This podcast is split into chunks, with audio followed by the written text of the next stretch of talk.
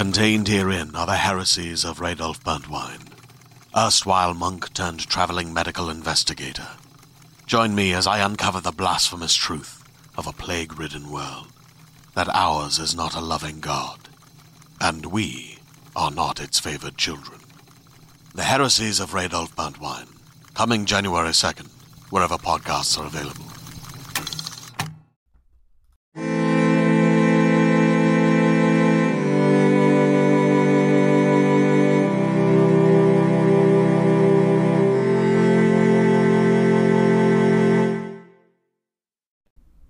And welcome to Vulgar History, Season 3. This is a feminist women's history comedy podcast, and my name is Ann Foster. This season's theme is How to Lose a Queen in Nine Days, aka the Lady Jane Grey scenario. So we're already up to episode 8, and we've We've talked about the ancestors of Lady Jane Grey, some of the influences on Lady Jane Grey, and now we're looking at sort of like a post Jane Grey situation. What happened after she was queen for nine days and then was executed? You know, let's just backtrack. If you're listening to this episode, I'm gonna hope and assume you've probably listened to the other ones so far this season, so I don't want to get into the nitty gritty family tree of it all. But just so that we're all up to speed, there was a king in England who was called Henry VII, he married Elizabeth of York. They had several children. One of their children was Henry VIII. One of their other children, Henry VIII's younger sister, was Mary Tudor. Mary Tudor had a daughter named, well, she had two daughters actually, but her older daughter, Frances Brandon, had three daughters. They were the Grey sisters, Jane, Catherine, and Mary. And because it was sort of unclear who was going to inherit after Henry VIII's son Edward died very young. The Grey sisters were an option, so Jane herself was sort of thrust into the role of queen. That did not go well. She was executed aged 16. Last time we looked at the middle Grey sister, Catherine, who ran off and got secretly married and then got in trouble for that and ended up dying imprisoned. She did have two sons, and actually, just as a clarification from last time, I have since, through listening to an audiobook while I was researching, I learned that so Catherine's older son, Edward Seymour, I pronounced his title Lord Beauchamp because that's how it's pronounced if you're a French person. It's B E A U C H A M P. Beauchamp, I would think. But in fact, because British people gotta be British, it's pronounced Beecham. So that's going to come up, and that's the word I'm saying. I also learned through listening to audiobooks this past week that a man whose name I said an awful lot of times last episode, uh, William Cecil, is what I said several times. That was Queen Elizabeth I's sort of fixer. Anyway, apparently it's William Cecil. So, couple corrections there. I also neglected to include some more information about Catherine Grey's dogs. So I'm going to just slide that into this episode because there's some overlap here. Who we're looking at this week is the third Grey sister, Lady Mary Grey. And now I have to just put out my own personal bias, which is not to get too much into my personal life, but I'm the youngest of three sisters. And so I inherently really love the youngest of three sisters in any in stories, in movies, you know, just the even if it's the youngest of five sisters, I just like feel an affinity for the youngest. So I, I love right away I'm diving into this just with some some pre predisposed to to cheer on Lady Mary Grey, but I'm cheering on all of them. I'm cheering on everybody. That's kind of what this podcast is about. Just looking at these women who deserve to be talked about and examined and explored. And Lady Mary Grey, of all the Grey sisters, all three of them, I mean, Lady Jane is the best known. Even if you didn't know until you listened to that episode slash this season why she was the nine days queen, like her name is kind of known to history fans.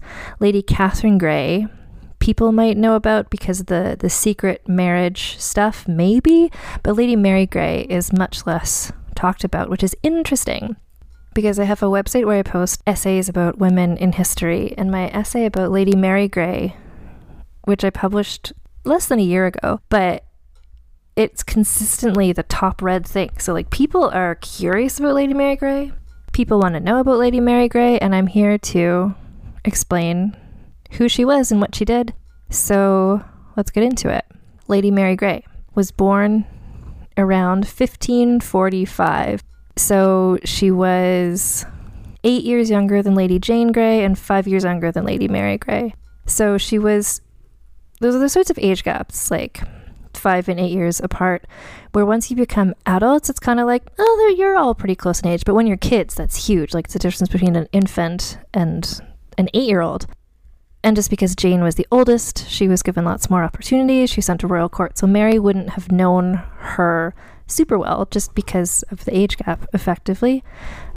There's not a lot of anything we know about Mary Grey to the extent to which we know about Lady Jane and Catherine, because Lady Jane Grey and Catherine Grey, a lot of their letters and diaries and stuff, or not a lot of, but some of those exist. So we're able to learn more about them. Lady Mary Grey, there's a lot more of things like that left behind, but we can figure a lot of stuff out. And the person who figured out a lot of stuff for me to be able to tell you this in a podcast is historian Leanda de Lisle, who I've used her book a ton for many episodes in this series, so and I cannot recommend it enough. Her book is called The Sisters Who Would Be Queen Mary, Catherine, and Lady Jane Grey, a Tudor Tragedy.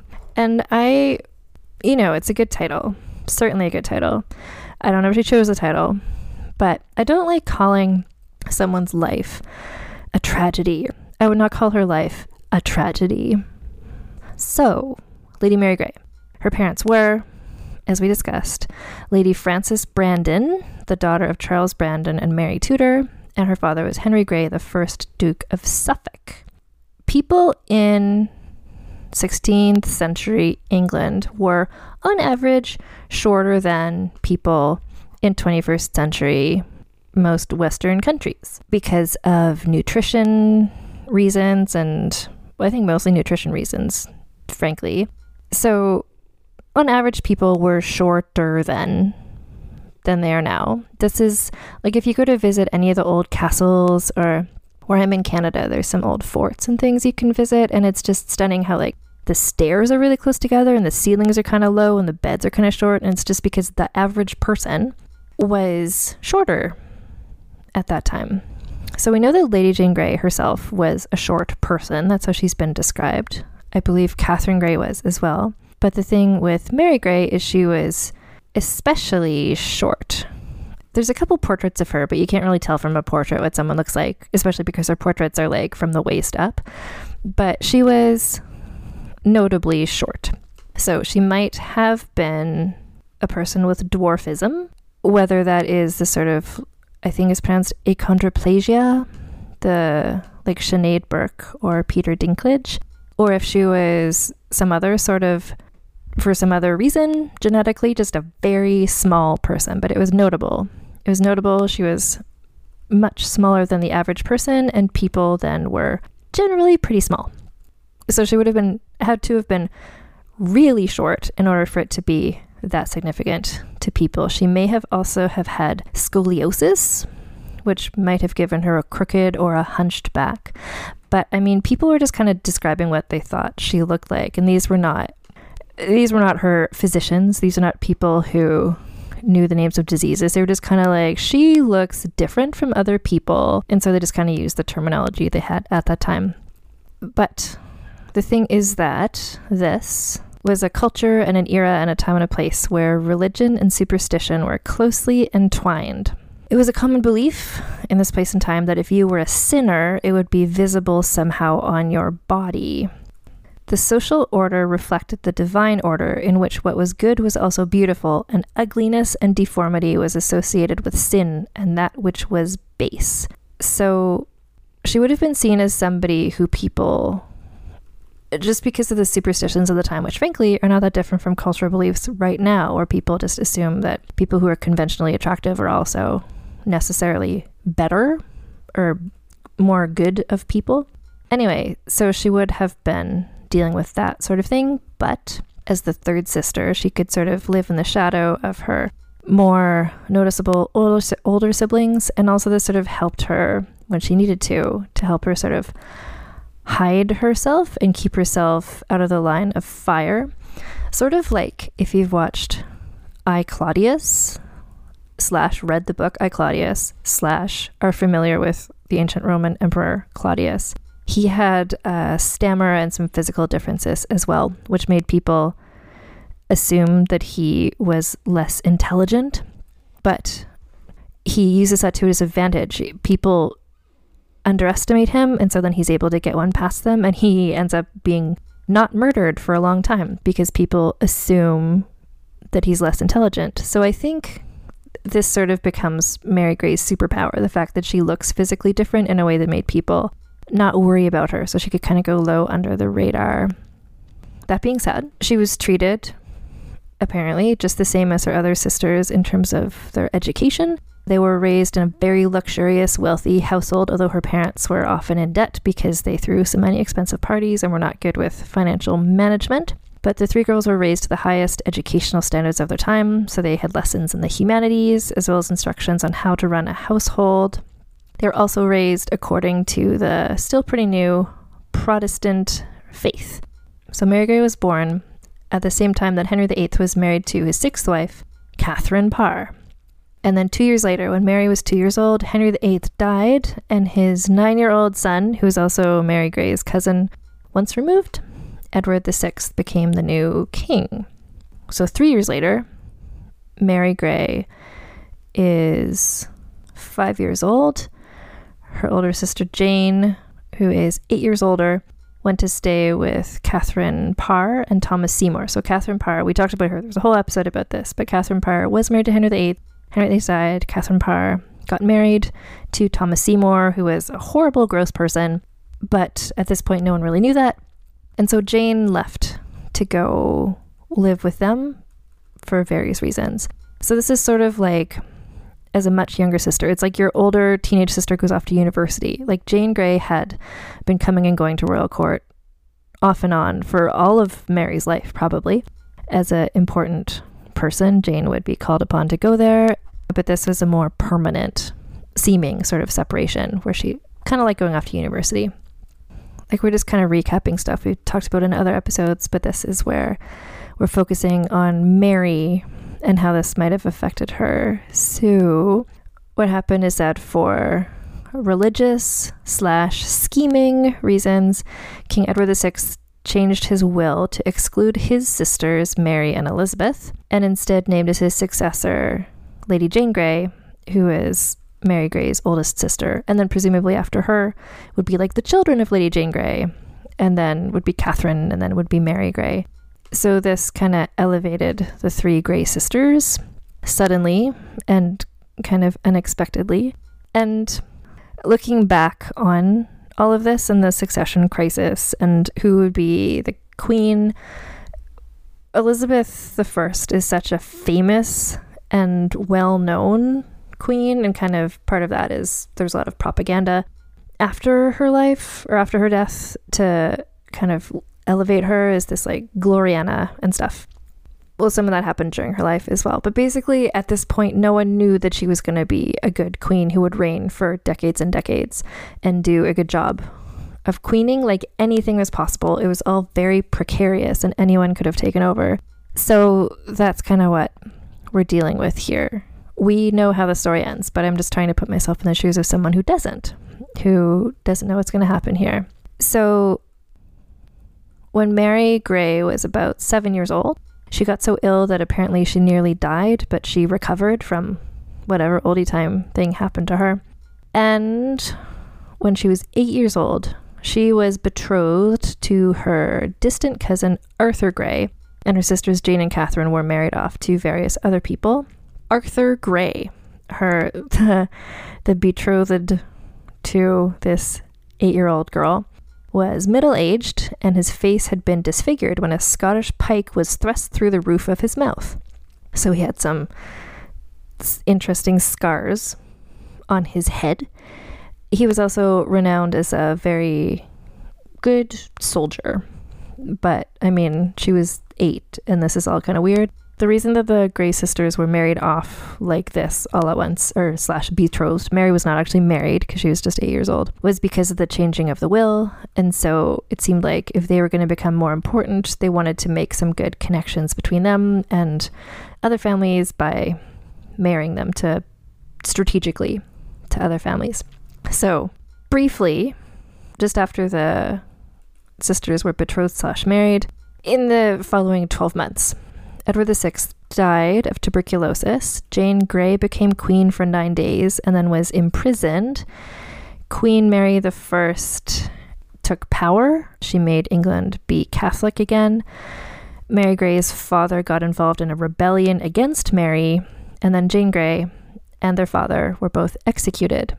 As punishment for mostly for their father's actions, the surviving Grey family, which was Frances, the mother, Mary, and Catherine, they were stripped of their property and wealth, and also Mary Grey's betrothal was dissolved because no one wanted to marry these toxic people anymore.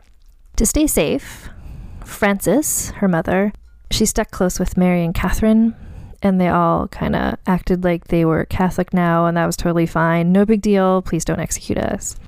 And also, shortly after, to protect them all, Frances took a new husband who is named Adrian Stokes, and he was a commoner. And effectively, by marrying someone so low born, he wasn't like a random person off the street, but he wasn't a royal or a noble. It nullified Frances's claim, any claim she had to the throne, and it meant any more children she had wouldn't be at risk of being executed. So it sort of saved slash protected them. Also, this is a sort of place culturally where having a husband was just it was helpful for women in general to have a man. Anyway, Adrian Stokes seems like a good guy.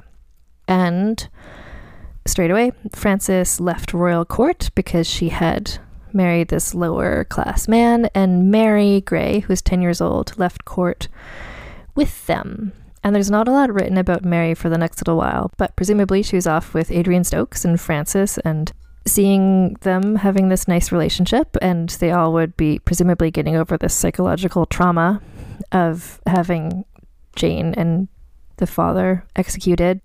There's a lot to get over, and so they had some time away. Good for them.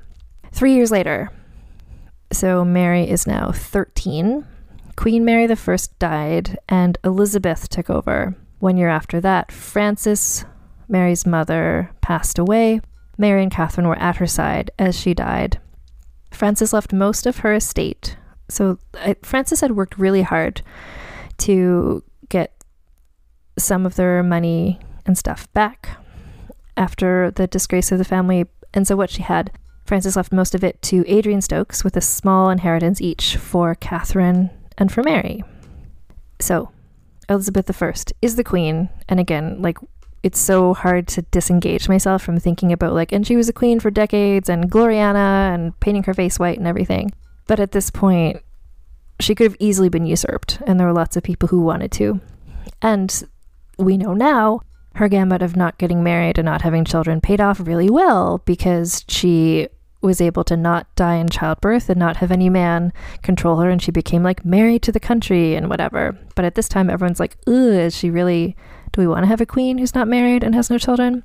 And as long as she didn't have any children, the question was, well, who is going to be her heir? And so there had been such a turnover of monarchs over the last, like, what, five years? When there's not a smooth transition from one monarch to another, just so many little factions build up, and there's instability and sort of chaos in the kingdom, and that's what everybody wanted to avoid. So the question of like who will be Elizabeth's heir was a pretty major question. Officially, her heir was Catherine Grey, followed by Mary Grey.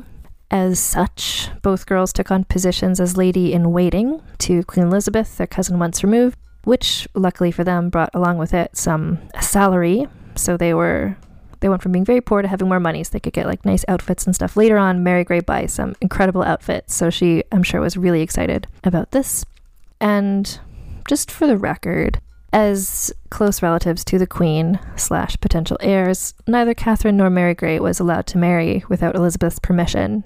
So just tuck that factoid away. Maybe that's going to come up. Actually, it's going to come up right away. So, 1560. Mary Grey is 15 years old, Catherine Grey is 20, and Catherine Grey secretly married Edward, aka Ned Seymour. You can listen to the previous episode of this podcast for how that turned out for everybody. Elizabeth found out about the secret marriage. She had the the marriage declared invalid, but Catherine had a son, Edward Lord Beauchamp, who was declared illegitimate. This just took it all took a long time to sort out, during which time Catherine, who was in jail, and so was Ned, they ended up conceiving another son who was also named illegitimate, I think, and he was named Thomas, and so just kind of chaos. And Mary Grey was just doing her I Claudius thing, just kind of staying out of trouble, staying, being well behaved, and trying to not be executed for the wild actions of her relatives. The thing is that even though, so Catherine Grey was sent to prison for having gotten secretly married and have having sons, but as long as Catherine was alive and Elizabeth didn't have any children, Catherine, even in prison, was a potential heir to the throne, as were her two sons. Interestingly, Lady Mary Grey doesn't seem to have ever been seen really as a rival or a possibility. There were like the people who thought that someone from this part of the family tree should take over, put all their support behind Catherine, and especially because she had a husband and she had these sons. It was easy to contrast her with Elizabeth, who was not married and didn't have any children. Mary didn't really have that power behind her, part of this, presumably, is Catherine was older, and so she was next in line, technically. But also, I think part of this might have been because the cultural belief at the time, not just that like people who were good looked beautiful and con- or like looked conventionally attractive, but also there's the idea that the monarch needed to look the part. Like the monarch, the king or queen, ostensibly had been chosen by God and so God would choose the best person. And so that person would be based on, if you follow the thinking, would be kind of the most conventionally attractive person at the time. And I wonder if that's part of why Elizabeth was so obsessed with always wanting to be the prettiest person around. Anyway, so Mary had obvious, visible physical differences that might have made people just not want to rally behind her cause. Meanwhile, um, we're going to get to Mary, Queen of Scots, I think, a bit in here, who was another major rival to Elizabeth. She was the descendant of King Henry VIII's other sister, Margaret, and her kind of shenanigans really kept Elizabeth distracted from what the Grey sisters were up to. And Mary, Queen of Scots, was also, I think, like six feet tall. So there's just a lot of interesting heights of people in this, considering if you just imagine everybody was about five feet tall Mary Grey, way shorter. Mary Queen of Scots, way taller. Just interesting that the main characters in this story are all kind of outliers size wise. Anyway, so much of what we know about what happened in this era was from letters from various Spanish ambassadors because they were all catty bitches who just like sending all the gossip back to Spain. So, whichever Spanish ambassador was around at this time, described Mary Grey as crook backed and very ugly, which, fuck you. Like, what did you look like? I don't know. So, Mary Grey, because of her physical differences, made her less of a threat. And then also being the younger sister, she potentially would have hoped that she could have a bit more freedom than what Jane and Catherine had had. We know that Mary admired her older sisters. Throughout her whole life, she kept with her a copy of a book called The Book of Martyrs, which contained a description of Lady Jane Grey's brave death. So she wouldn't have known her sister Jane very much because Jane left when Mary was, what, like five years old and then became queen and then was executed. But she clearly admired her and the way that she had comported herself. She also, I'm going to guess, likely appreciated the love story of her sister Catherine um, and Catherine's bravery to get secretly married against the queen's wishes. She probably, and again, we don't know a lot about her, so I'm just doing a lot of supposition here, but probably Mary, Mary Grey also saw how her mother's marriage to Adrian Stokes had protected her from all the courtly scheming and how marrying a lower born man was actually kind of a clever thing to do. This is what we know, this is what I'm guessing about what was going on inside of her head, because we don't know what she did until 1565 Mary Grey is 20 years old and she fell in love with a man named Thomas Keyes, Who was Thomas Keyes? He was a widower, twice Mary's age, so she was 20. I guess he was at least 40, and he had several children from his first marriage, like six or seven. He worked at the palace, and his job was called the sergeant porter, which was sort of like head of security slash bouncer sort of situation. So his job required that he was seen as being super trustworthy, entirely loyal to the queen, also really physically imposing. So he was a soldier and he would like his tasks would include things like if the if the courtiers got drunk and unruly or got into fights or someone tried to sneak in, like he would he would intervene. So he was also because height is just like no one has the same height in the story as each other. He was apparently six foot eight. Again, if like the average, like if most people are five feet tall, he's six foot eight, which is extremely tall for nowadays when there's, you know, calcium in milk and fluoride in the water. So he was a massive person. At first, I read six foot eight and I was picturing sort of like a lanky basketball player type person, but now I'm picturing in order to be physically imposing to do the sorts of stuff he was doing, I think he must have been also broad. So, like, really tall, but also big. So now I'm picturing Andre the Giant. So, two people, one much taller than average, one much smaller than average, and they fall in love. So, uh, Thomas Keyes, like a bouncer, part of his job was he'd be stationed at the front gates to ensure peaceful comings and goings from the palace. And Mary, as a lady in waiting, would be coming and going from the palace pretty often, so they would see each other every time. She would come and go, and he started to court her. So he would court her in the traditional sense of how people were supposed to do it then. So he would give her tokens like jewelry and other sorts of thoughtful things when she passed through the gates. Clearly, she fell for him as well, and they decided they wouldn't let their age difference, their height difference, or the fact that Mary's sister was literally in prison right now for marrying without consent get in their way. So, Catherine Grey had been sent to jail for marrying without the Queen's permission. That was partially also because Catherine Grey had married somebody who made her children be major threats to take over from Elizabeth. Mary was thinking of marrying somebody who would actually make take her out of contention for the throne. So maybe Elizabeth would like that, but they still had to get Elizabeth's permission. But the thing was Elizabeth was kind of busy and they couldn't get like the timing was just never right to ask her. For instance, at this particular time, Elizabeth was busy with Mary Queen of Scots, who was becoming more and more of a threat. For interest's sake, at this point, Elizabeth's plan was so Mary Queen of Scots was not married to anyone yet. Elizabeth wanted to marry Mary Queen of Scots to Elizabeth's boyfriend, Robert Dudley, because Robert Dudley was like the most loyal person to her she knew, and she wanted to make sure that Mary Queen of Scots was less of a threat. Mary Queen of Scots was like, I'm not going to marry your boyfriend. I'm going to actually marry my cousin, Lord Darnley, who is just like the worst person in history.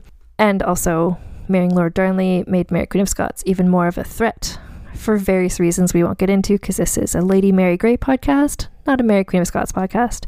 This is all just a lot of major things going on, such that Elizabeth was too busy for Mary Grey to ask permission to get married. And then I guess they got impatient, and I feel like this is the Mary Grey of it all. These all three sisters were just really stubborn and headstrong and wanted what they wanted, and I love that about them. Anyway, so they decided to elope. I can't imagine Thomas Keyes came up with that idea and convinced Mary. Like, I feel much more like Mary would have decided to do this, like, partially because she sort of idolized her sister Catherine, but she was not marrying somebody who would make her more of a threat. So, a lot of what went wrong with Catherine Grey's marriage, one part of everything that went really wrong was that there wasn't enough witnesses to it. So, like, was it legitimate or not? So Mary Grey made sure there would be enough witnesses at her wedding. So here is what she did. Their scheme was to wait until Elizabeth was out of town. So Elizabeth was going to go to a wedding of a family member along with most of the courtiers. So there'd just be a few people left behind. And then, just for suspense, for a second on the day that Elizabeth was supposed to leave, it seemed suddenly like, oh, maybe she was going to not she's going to maybe miss the wedding because of various Spanish political reasons, but then after the suspense, Elizabeth and everybody wound up leaving. So it was on. July 16th, 1565.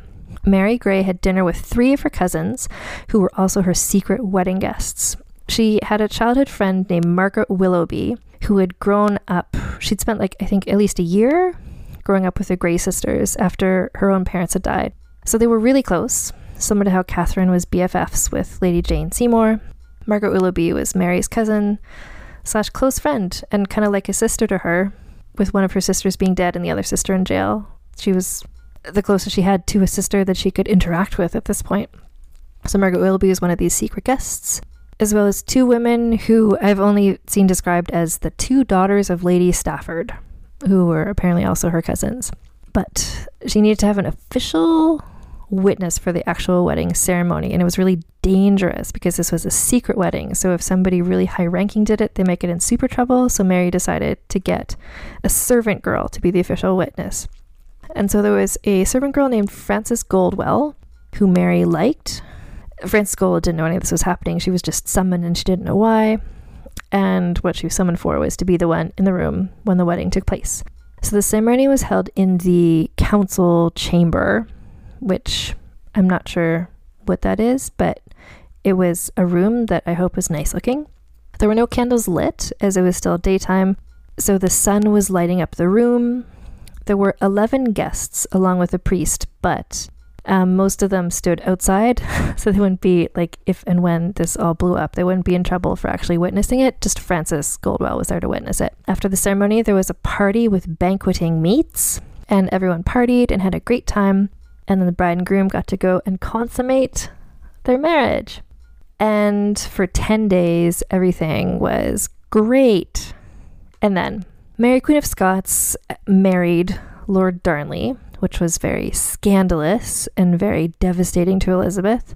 Mary Queen of Scots was like, okay, me and my new husband, Darnley, the worst person in the world, we promise that we're not going to invade England as long as you pass an act of parliament saying that I, Mary Queen of Scots, am officially your heir. And Elizabeth knew that Parliament would not agree to that because Parliament actually was more of a fan of Catherine Grey being her heir, so she wasn't able to do that, and that probably made her frustrated, especially kind of frustrated about the Grey sisters in general. So it was sort of like a the worst possible time for her for the rumors to finally reach her about the fact that Lady Mary Grey had gotten secret sexy married in an elopement 10 days ago. So as per William Cecil, who other than the Spanish ambassadors is another major source of gossip from this time, here is an unhappy chance and monstrous. The sergeant porter, being the biggest gentleman of this court, has married secretly the Lady Mary Grey, the least of all the court. The offense is very great.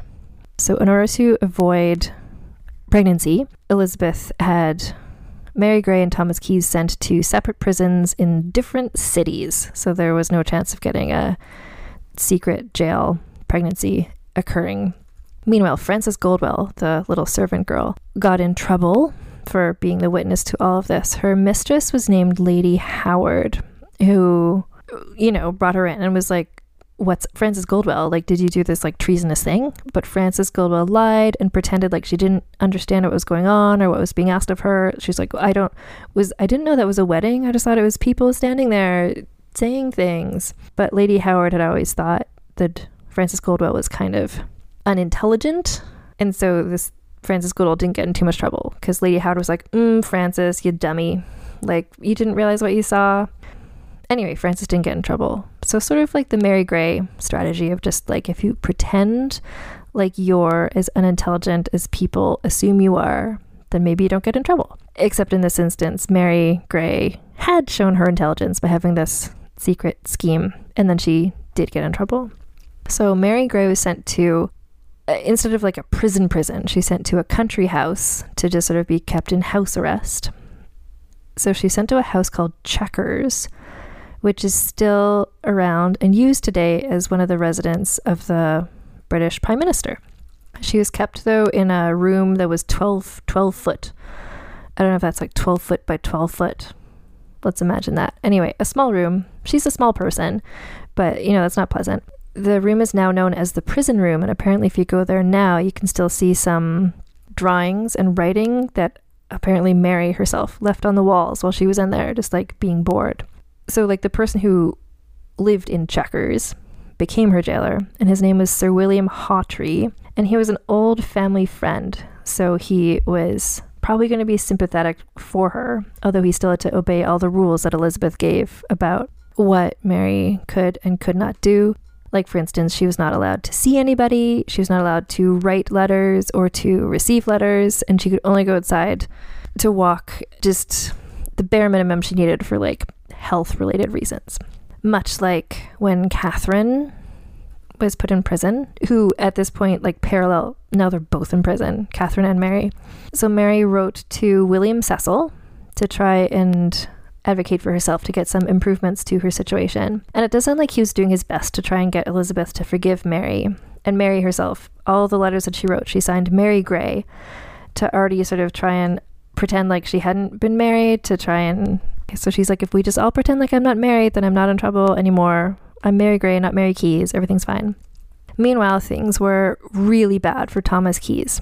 So he was not a royal like the Greys. So it's not like you are too important and getting married was bad.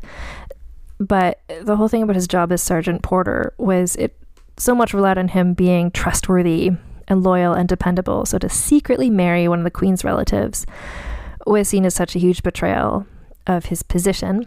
He was sent to a notoriously awful literal prison called Fleet, and he was kept in solitary confinement in a small cell, which was not big enough for him, Andre the giant sized person. So he was in constant discomfort slash agony. Like he couldn't stand, he couldn't stretch his legs out. He wasn't even allowed to go walking, like he was just smooshed up in this jail cell.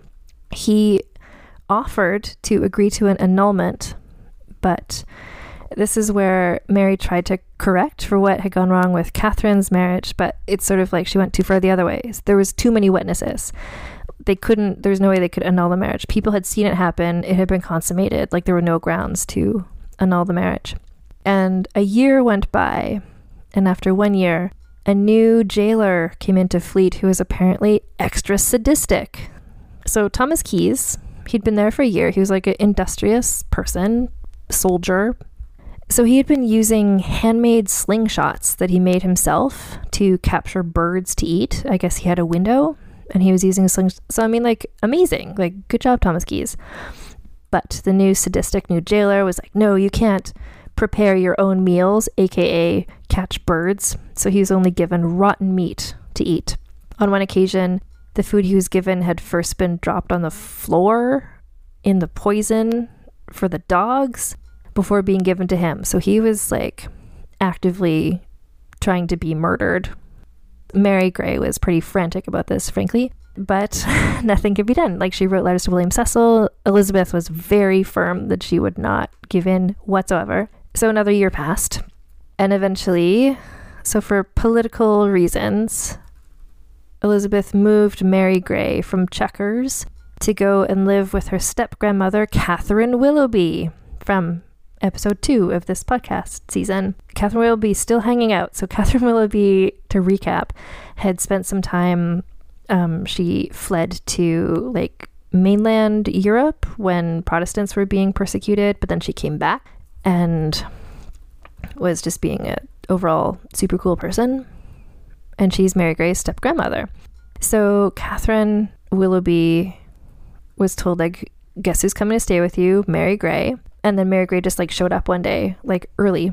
So sh- she was surprised that mary arrived the day she did and also mary grey arrived with almost no belongings. And catherine was confused because she knew mary grey had been raised effectively like a princess in utmost luxury with the the nicest of everything. And she's just like mary where's where's all your luggage? And mary's like i don't own anything like i have been in prison and the thing is that Catherine didn't have stuff to lend her, like even, you know, furniture, because she had spent this time in Europe and she had lost so much money and belongings because of being on the run. But she did what she could because she was a cool person. She did report, though, in letters that Mary Grey was nothing like she used to be, not the like spirited, opinionated, cool person that she had been as a younger pre prison. Catherine Willoughby also reported that, like Catherine Grey, and like Elizabeth and Mary um, Queen Mary, Mary Grey was so depressed that she refused to eat. So the whole like being so stressed you can't eat just seems to really happen a lot to women in the Tudor family. Anyway, so Mary is depressed, not eating. Obviously, her husband is in this gruesome prison being fed dog poison. She has no money. Life is kind of shitty for her right now. But Catherine hoped that being hanging out there with her stepfamily would raise Mary's spirits and bring her kind of back to herself. So Catherine Willoughby is her step grandmother, and Catherine Willoughby's two children were there with her Peregrine and Susan Bertie, who were, I guess, technically Mary Grey's step aunt and step uncle, although Susan and Peregrine were both about 10 years younger than her. So at this point, Mary Grey is in her mid 20s, and Peregrine and Susan were in their mid teens.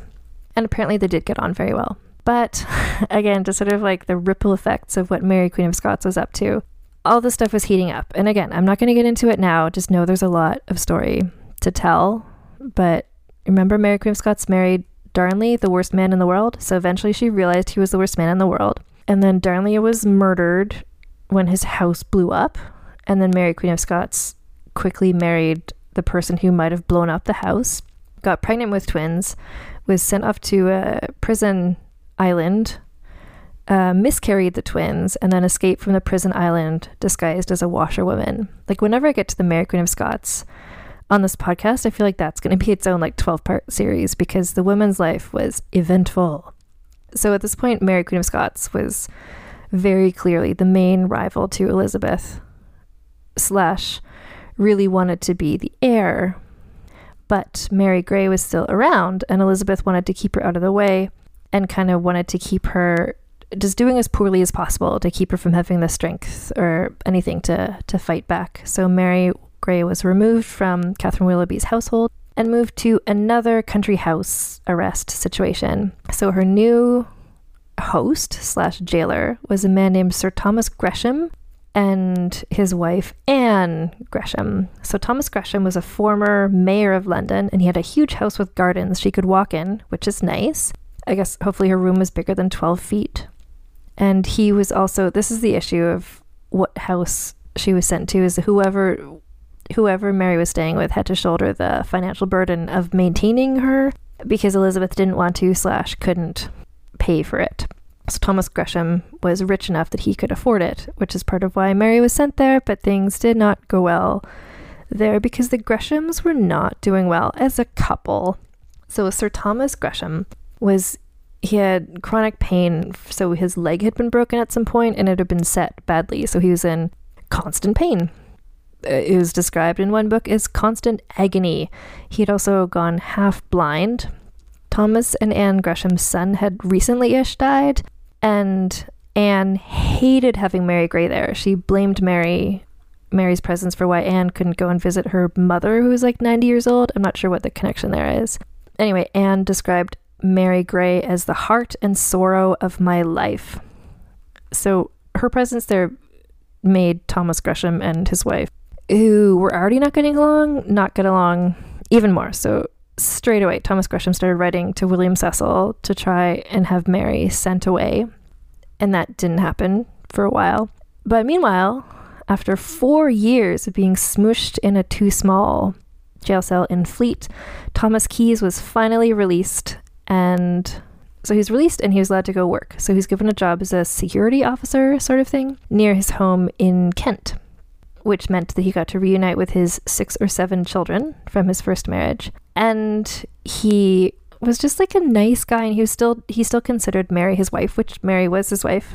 And so he wrote very polite letters to Elizabeth and I guess maybe also William Cecil ask saying like, you know, since I'm out of jail, like it'd be cool if I could live with my wife again, who is Mary Grey. But Elizabeth did not permit that. In the middle of all of this, I didn't even mention that Catherine Grey had died in prison. So she died in prison in 1568, and this kind of is part of why Mary Grey became kind of more of a concern to Elizabeth. That's why she went from living in like the nice situation to sort of a less nice situation. And the thing that I forgot to mention last time when I was talking about Catherine Grey is so Catherine Grey was sent to jail, and it was again just like a house slash jail. Anyway, she's permitted to keep her spaniels and her monkeys with her. What I forgot to mention last time is apparently when Catherine Grey died, there's a sort of a legend, sort of uh, maybe true, maybe not story, that her dog was so sad that she died that the dog was maybe at her funeral. And so the dog just like laid down on her grave. And then the dog, like Catherine had herself, just like stayed there and starved itself to death out of grief. Just some some dog sadness there. I felt like I should mention that to you. And I forgot to say it in the last episode. Anyway, so Catherine Grey had died, meaning Mary Grey was the last remaining sort of challenger because Catherine Grey's two sons were technically illegitimate. So things are going okay. Thomas Keyes is back out of prison. He can like walk around and stretch his long arms and legs. He gets to hang out with his six or seven children. But things are not great because he had contracted so many health issues from his time in Fleet, just from everything being in an uncomfortable situation for so long and for being fed dog poison and rotten meat and everything that happened. So his health issues compounded to the point that he died. He'd been out of jail for two years when he died. So they knew, they, like the jailers, knew that they were going to have to break this news to Mary Grey. They knew she'd be really upset. So they waited a few days to tell her until a doctor could be sent to the Gresham house because they knew that she'd be so upset and maybe she'd faint or something and they wanted a doctor to be on hand. And in fact, she was really upset, so maybe it was good the doctor was there. She asked Gresham to write to Elizabeth for permission for Mary to dress in mourning clothes to recognize the fact that her husband had just died. She also wanted to take custody over Thomas's now orphaned children, but Elizabeth did not permit either because Elizabeth was sort of forcing Mary to pretend like she had never been married. And this is where Mary's kind of true obstinate gray sister personality really shines because these are some letters that exist so we can really see what she was like. So Mary's first letters that she wrote to Elizabeth were being like, "Oh, I'm so sorry that I offended you. Sincerely, Mary Grey." But after Thomas died, for the first time Mary signed her letters Mary Keyes. So she was just like, guess what? Like, you're not, like, you wouldn't let me in all this marriage. You sent my husband to this awful jail for so long. And, like, fuck you, basically, but in, like, polite, oldie time ways at this point, the letters she wrote to Elizabeth were like, well, since, you know, literally my husband is dead, I guess you have no reason to be mad at me, so can you just let me out of jail? Thanks, fuck you, Mary Grey. But again, with no swears. At around the same time, a portrait was painted of her. So I don't know if she had it commissioned or something, but I feel like this was part of her just sort of like rage, grief process. So this is a portrait you can still see. If you look at the Instagram for this podcast, you can see it there. Anyway, so in the portrait, her wedding ring is front and center. So it's very much just like a fuck you, Elizabeth, of a portrait. So Mary Grey, her spirit now entirely back, her super strong personality very clear, made Gresham even more desperate to get rid of her because she was even more of an imposition to him and his terrible marriage. He got kind of unhinged, like he sent more and more letters begging to have Mary Grey sent away, like to the point that he was sending like two letters a day, which is considering how long it took for letters to be delivered, like that's like sending 200 text messages in an hour. Finally, May 1572.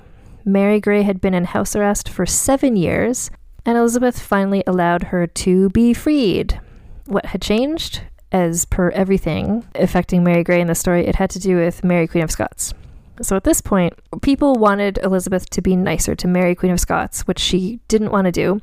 But she was like, well, what if I'm nice to Mary Grey instead? Like, I can be nice to someone called Mary, and I'll, I'll just be nice to Mary Grey. So at this point, Mary Grey was totally not a threat. Like, there's not supporters who, like, wanted her to be the queen instead of Elizabeth.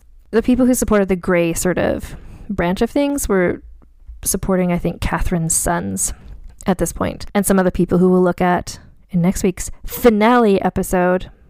Anyway, for whatever reason, Mary Grey was finally freed from house arrest so she could go off and be a glamorous person.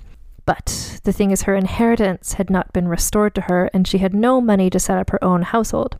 She pleaded with Elizabeth, and finally, Elizabeth gave in and permitted her to have a small allowance. So Mary left the Greshams like as soon as she was able to, and apparently, Thomas Gresham wrote a letter saying that Mary left with all her books and rubbish. And I think everyone was just really glad that they didn't have to be roommates anymore. and Mary did have a lot of books. She spent a lot of her time reading books about um, theology and religion and I don't know if she was like really into books before she was in prison for seven years, but I think the books were really what helped her pass the time and make it through and find her strength.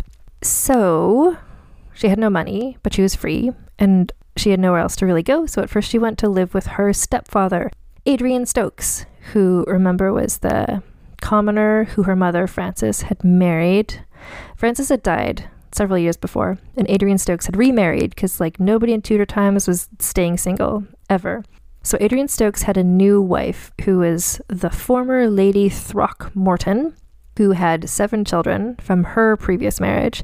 So these were kind of Mary's step step siblings. This is getting into sort of a complicated like Kardashian Jenner level step step situation. Anyway, the seven Throckmorton children. The thing is that one of them was a nine year old girl named Bess Throckmorton, who years later would get in trouble with Elizabeth for having her own secret sexy marriage. And I'm sure we'll talk about that on some other podcast at some point. But Bess Throckmorton, or as I think of her, Throcko, she was pretty much a legend as well, which is pretty cool.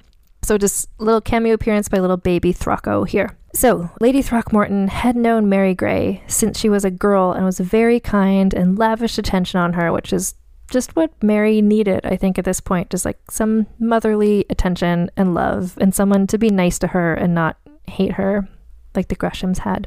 And also, the house that they were now living in was one of the ones that Mary had grown up in. And her room was sort of left behind. You know, like when someone goes off to college and you come back for Christmas, it's like, oh, your room is still just the same. But she was also like, mm, I'm also 27 years old and I would like to not live in my childhood home and be a fabulous independent woman. And less than a year later, she had saved up enough money from, I guess, from her allowance or I don't even know, just from her own cleverness. She had enough money on hand that she's able to start her own household. And thus begins a new phase of Lady Mary Grey's life gal about town. So she was a social butterfly. She had lots of really close friendships, including with her step grandmother, Catherine Willoughby, as well as her step aunt and uncle who were teenagers, Susan and Peregrine Bertie. She was still tight with Margaret Willoughby, her wedding guest and childhood friend. And although she hadn't been given permission by Elizabeth to take custody of Thomas Keyes's children, she caught up with them and became sort of a a friend to them, especially his daughter Jane Merrick, who was close enough to Mary Grey that she made Mary Grey the godmother to her daughter, who was named Mary, probably after her. Mary Grey also stayed in touch with her sister Catherine's widower, Ned Seymour, who kept her up to date on what the latest news was with Edward and Thomas, her little nephews. She also carefully maintained relationships with some of her old friends from her lady in waiting courtier days, such as a woman named Blanche Parry, who was a gentlewoman of the Privy Chamber, so one of the people who was closest to Elizabeth.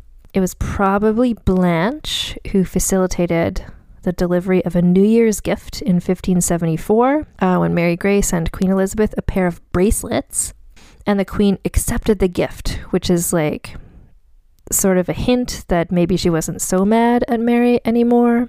The following year, 1575, Elizabeth agreed to give Mary Grey some of the income from her family property.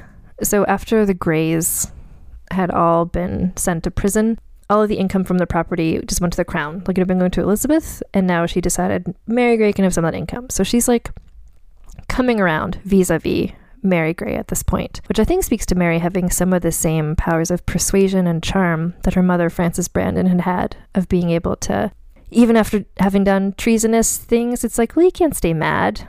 Like, look how nice she is. So, again, just her cleverness, I appreciate. Anyway, so Mary had enough money for her household, and now with the income from the family properties, she now had enough money not just to survive, but to thrive. And she went out and bought gorgeous new bespoke dresses and jewels. Um, one of them is like yellow and black, so she's sort of like a fashionable bee like she had been raised in luxury and then had all taken away and then she was just like finally had her own money her own income and she was just like living it up good for her and now that she was not like she had enough money that she could actually have interests and not just be desperate all the time so she kept up with her reading she was really interested in reading books about the Protestant versus Catholic situation, although she stayed personally entirely out of politics, not wanting to make waves or get in trouble about anything. She just like, you know, read read up, like reading the news, but you know, keeping herself out of it for personal reasons.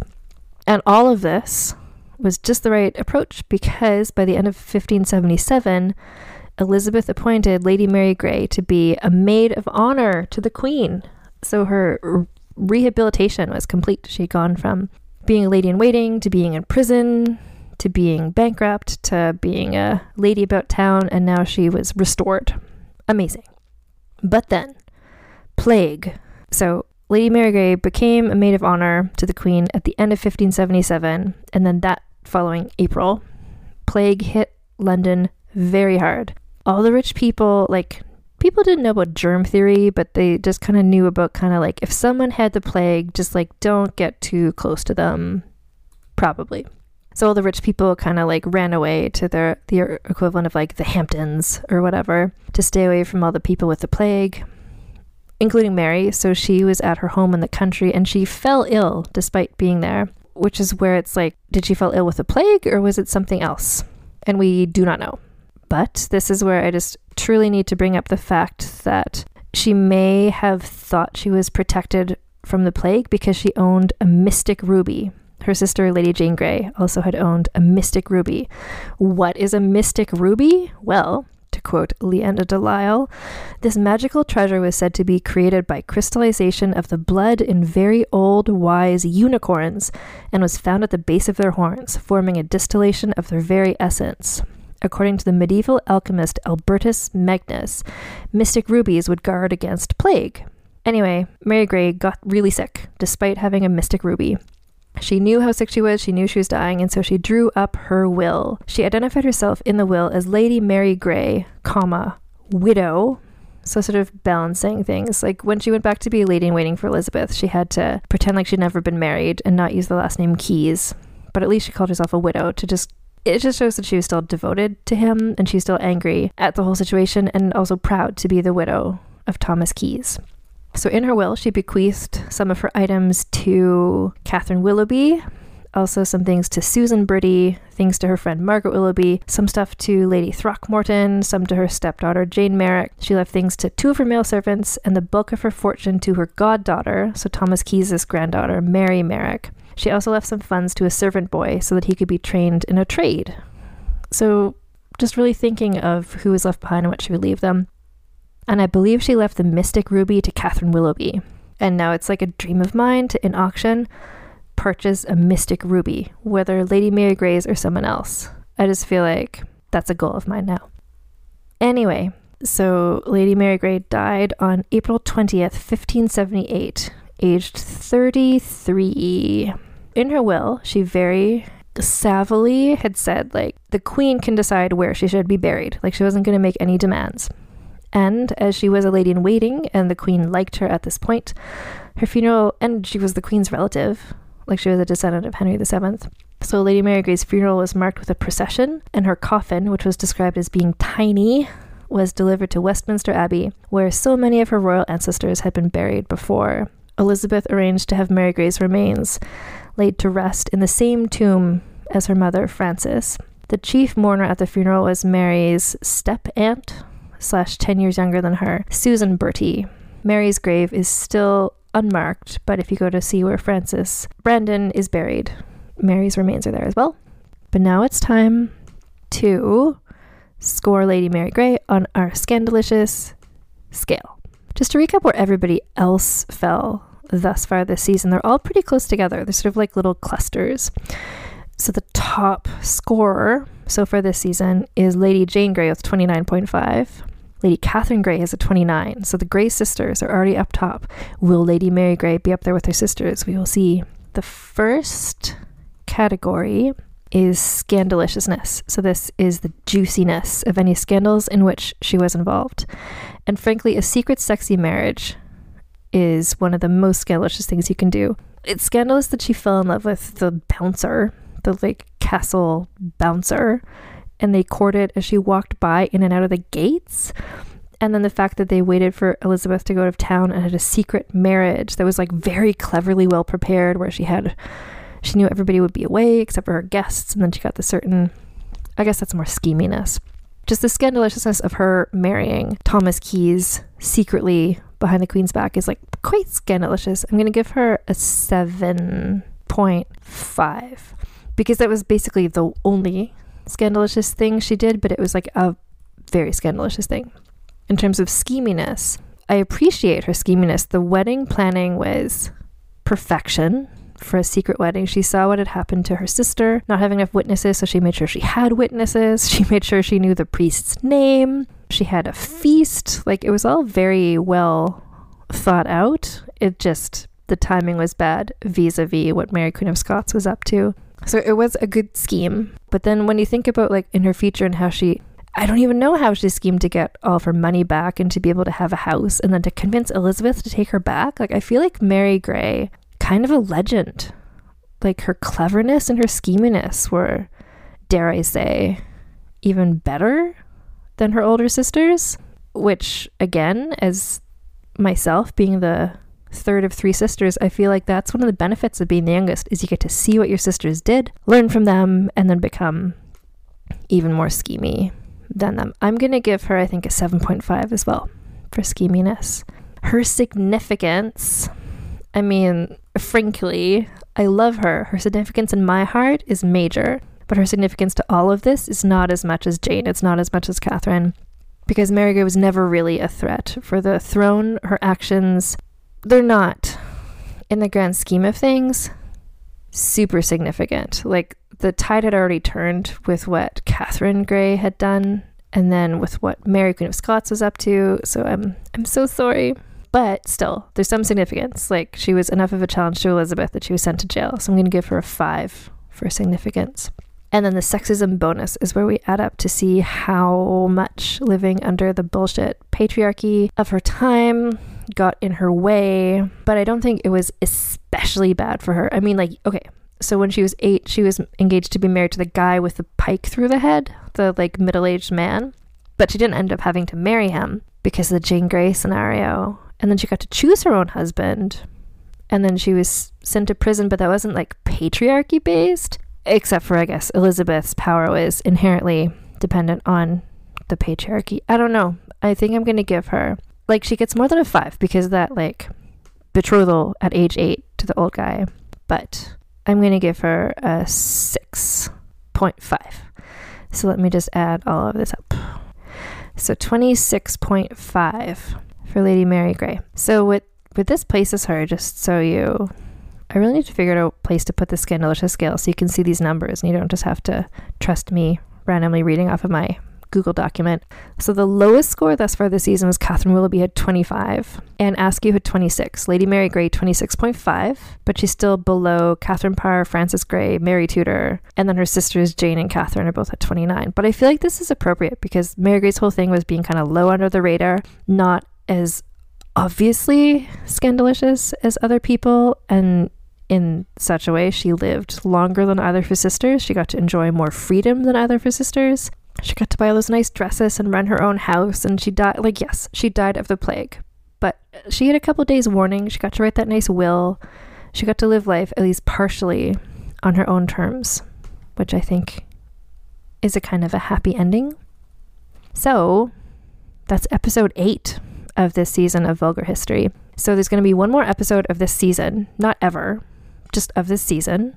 This whole, you know, it's how to lose a queen in nine days. It's nine episodes. It kind of like, it kind of has to be. But if you just can't get enough of these podcasts, on my Patreon, I have two bonus episodes. So if you join the Patreon financially, you can listen to the this season's two new episodes of So This Asshole, which is the mini episodes I do looking at just some of the gross men in these stories, I put the my thoughts about them into the So This Asshole mini episodes so as to not bulk up the Vulgar History podcast with talking about men too much. So there's one about Robert Dudley, and there's one about Thomas Seymour, and there's also some past ones from previous seasons as well. So if you join my Patreon, it's patreon.com slash Ann Foster Writer. Uh, my history essays, including the one about Lady Mary Grey, which is like continues to be very popular, and I love that. I love that people are learning about her. Is at annfosterwriter.com. You can find this podcast on Instagram at Vulgar History Pod, on Twitter at Vulgar History. We have a little shop to get some merch at teespring.com slash store slash vulgar history.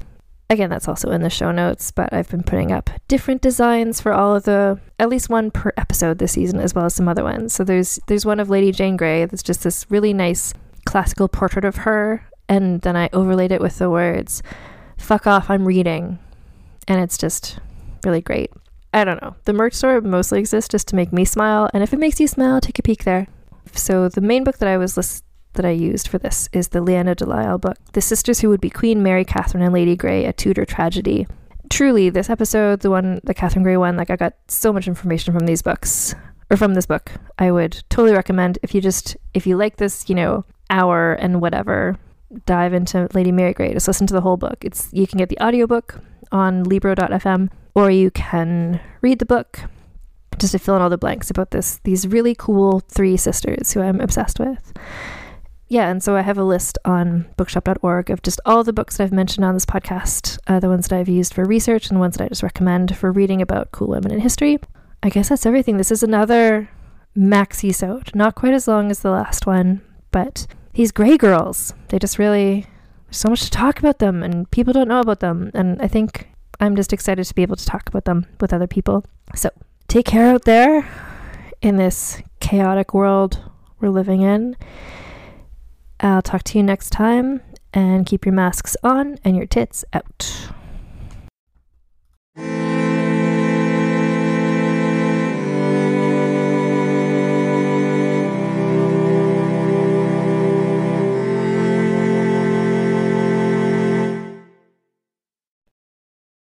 Hey there, this is Justin Bartha. I made a funny new podcast, King of the Egg Cream. It has the greatest cast in the history of podcasts with actors like Lewis Black, I'm torn by my feelings for two women. Bobby Cannavale, You can eat it, or if someone hits you, you can put it on your cut. Melanie Lynskey, I wonder what these marvelous things are that look just like boiled chicken feet. Jason Ritter, I can break things and pick locks and kill people. Michael Stuhlbarg, The whole point is to inspire people that they should make themselves better. Ari Graynor, No, don't whet its appetite. What are you, an idiot? me, Justin Bartha, That's not just any egg cream, that's a Lemke's special. and all narrated by the hilarious Richard Kind. This is the story of Harry Dalowitz and how he rose from nothing to become New York's King of the Egg Cream. So if you like funny true stories, come listen to King of the Egg Cream, available wherever you get your podcasts.